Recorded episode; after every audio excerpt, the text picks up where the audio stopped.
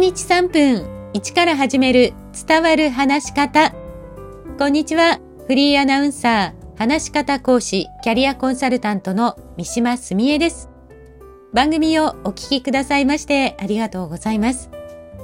さあ、今日は言葉のお話です。先日お世話になっている70代の男性とランチに行きました。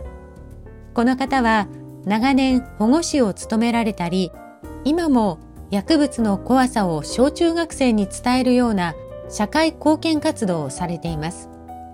様々な面で広い視野や価値観をお持ちで寛容な方なんです。その方がランチでお話ししている時に私にこのようなことを尋ねられました。三島さんに聞いてみたかったんだけど、持ち肌っていうのはセクハラになるんですか？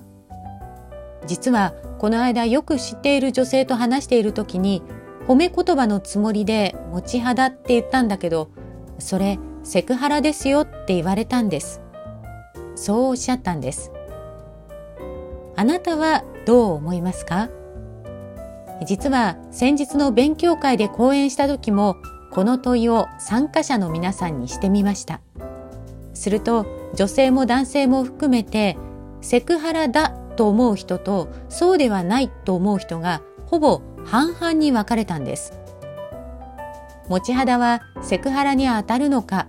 現状ではセクハラと捉える人。そうでない人の割合は半々くらいなんでしょうね。なので正直この問いに関しての答えというのは今の段階ではとっても難しいなと私は思いました。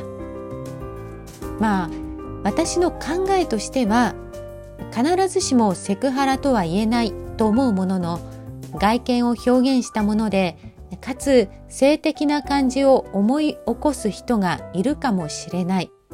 そう考えるとセクハラと受け取る人が増えているのかなということです。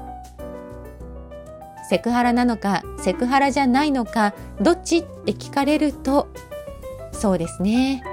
今の時代はあまり言わない方がいいのではないかなということを思います。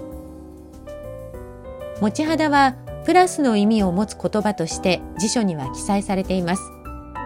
お世話になっている70代の男性の方の話を聞くと相手を褒めるつもりで使った。